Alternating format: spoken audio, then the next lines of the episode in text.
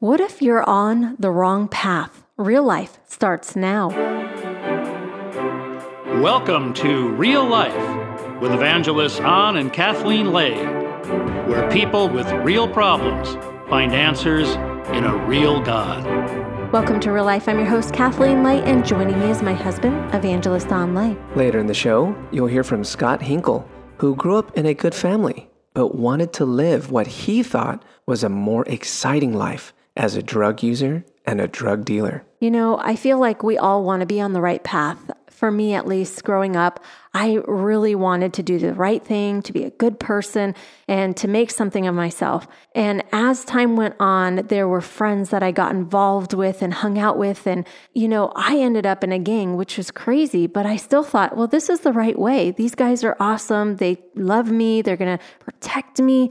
But looking back, I realized that was a really bad path. Yeah. I think when we are on the wrong path, people often do not recognize that they're on the wrong path. Mm-hmm.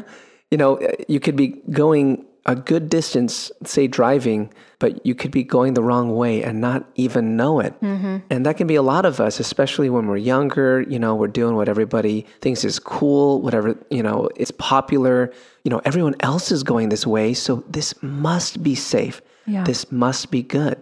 But is that true? The way that everyone else travels, is that the safest and the way that makes most sense? Mm-hmm. The Bible says in Luke chapter 16, 15, on the latter half of it, it says, For what is highly esteemed among men is an abomination in the sight of God. Mm. What this is saying is, is that just because people highly esteem it and everyone does, doesn't necessarily mean it's the right way or the right path for you. And it reminds me of, you know, have you ever been to a place where you left and just followed whichever direction everybody else was going in? Yeah, that's how I did it most time. and it ended up being like, okay, you, wrong way. You can't go that way. And everyone turns around like, okay, we're stupid. We went the wrong way. Right. And sometimes we do that. We just kind of go with the flow. Okay, this feels good. I'm going to go with my heart. I'm going to do what's right. But, you know, what changed in my life is when I started to seek the Lord. And I said, I'm doing it all wrong. I've tried this path. I've gone in this direction. I've gone the ways of my friends. I've partied. I've lived my life. And there's something not right. And so when I called out to God, things started to change. And the Lord revealed to me about the path and the way of life and sometimes we end up on the wrong path. The Bible says in Matthew 7:13, "Enter by the narrow gate, for wide is the gate and broad is the way that leads to destruction, and there are many who go by it. Because narrow is the gate and difficult is the way which leads to life, and there are few who find it." Which path are you on right now, my friend? I can really identify with that because before, when I was an atheist, I lived life for myself. I was always saying, you know, listen, it's survival of the fittest, do what it takes to win. And I ended up hurting a lot of people in the process. And I think we need to evaluate our lives and ask the Lord, which path am I on? Let's hear from Scott Hinkle after the break.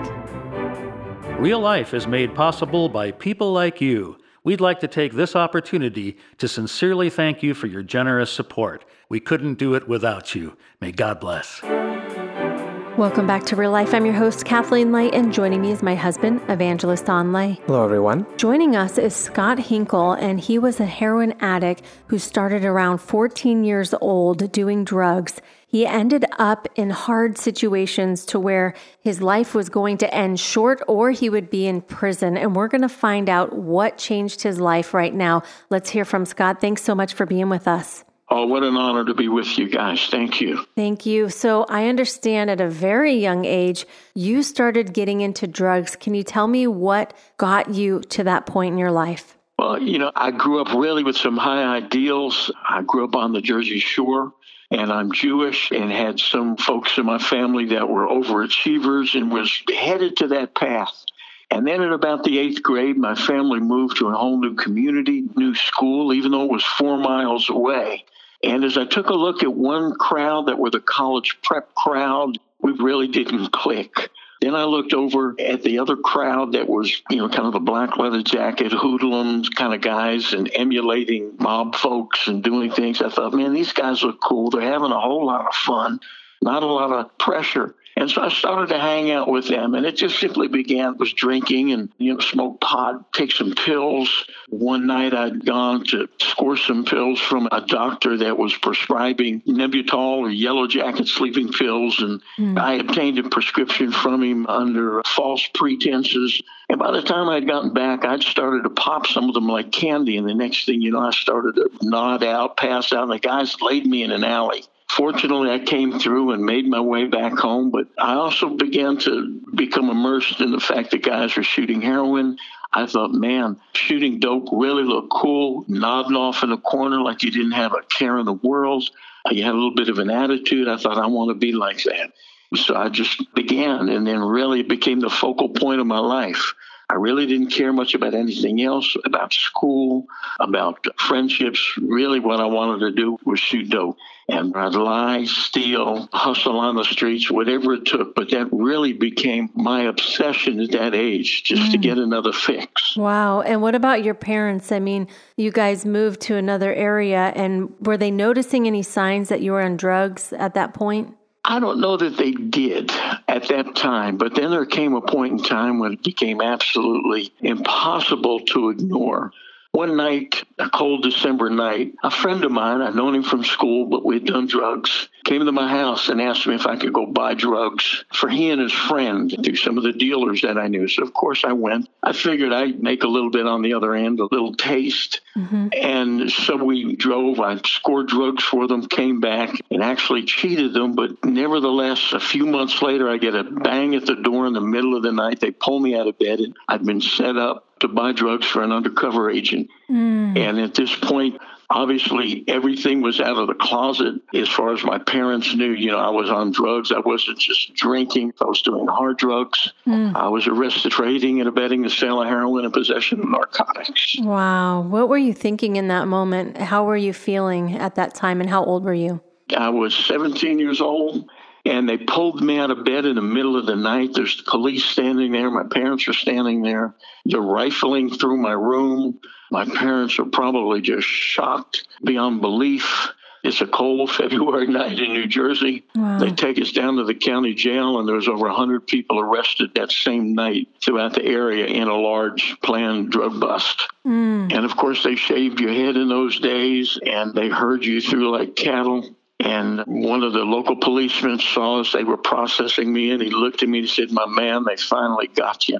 I mean, I wasn't that old, but I was running with older guys, and my life was just really, really a mess at that point. All the hopes and dreams of playing music, and one time I thought about going to Juilliard School of Music, or maybe going to an Ivy League university, becoming an attorney my boyhood idol had been Abe Lincoln, and I thought, man, I could become president of the United States. All of that was so far gone. Mm. It was just totally unimaginable. Wow. You know, and there I was hustling on the streets, buying drugs, stealing, lying, cheating instead of becoming a lawyer, I became a lawbreaker, if I can put it that way. Wow. And I had tried to enlist in the military, was going to play in the Army band because I'd played trumpet and had everything all set up where I could live my crazy life and yet be in the military and avoid contact with the police. And the day that I was supposed to go into the military was the day I was arrested. Wow. I had no idea about Christianity where I grew up, we didn't know much about Christians. Mm. Being Jewish, obviously, you're not introduced to Christianity in the right. synagogue. And where I grew up, you were either Jewish, Catholic, or weird because we didn't know any other kind of Christianity. Mm. And yet, there was a couple of kids in high school that took me to church once, a Baptist church, and they were trying to, I think, introduce me to Christianity. And of course, I snuck out at the end of the service and didn't pay much attention to it and then found out that our next door neighbor had been taking care of some elderly ladies in another community. And she'd begin to tell them about the boy next door and how the boy next door was in trouble. The boy next door was using drugs. The boy next door got arrested. And these precious older ladies began to pray for our neighbor's boy next door, which was me. And God began to work in my life a strange set of circumstances, but I believe divinely ordained to bring my life to a point of transformation and change. Wow.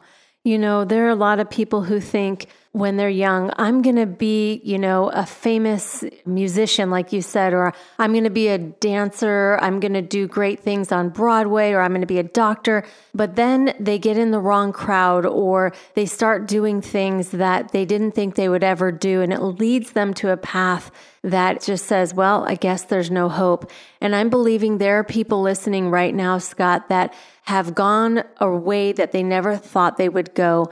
And the story doesn't end there with you. In fact, your life dramatically changed, and we're going to learn about that on our next show. But we're going to pray for those who had a mishap in their life where things didn't go as they planned, but we know that there's hope for them. Scott, thank you so much for sharing your story with us, and we'll have you back on our next show.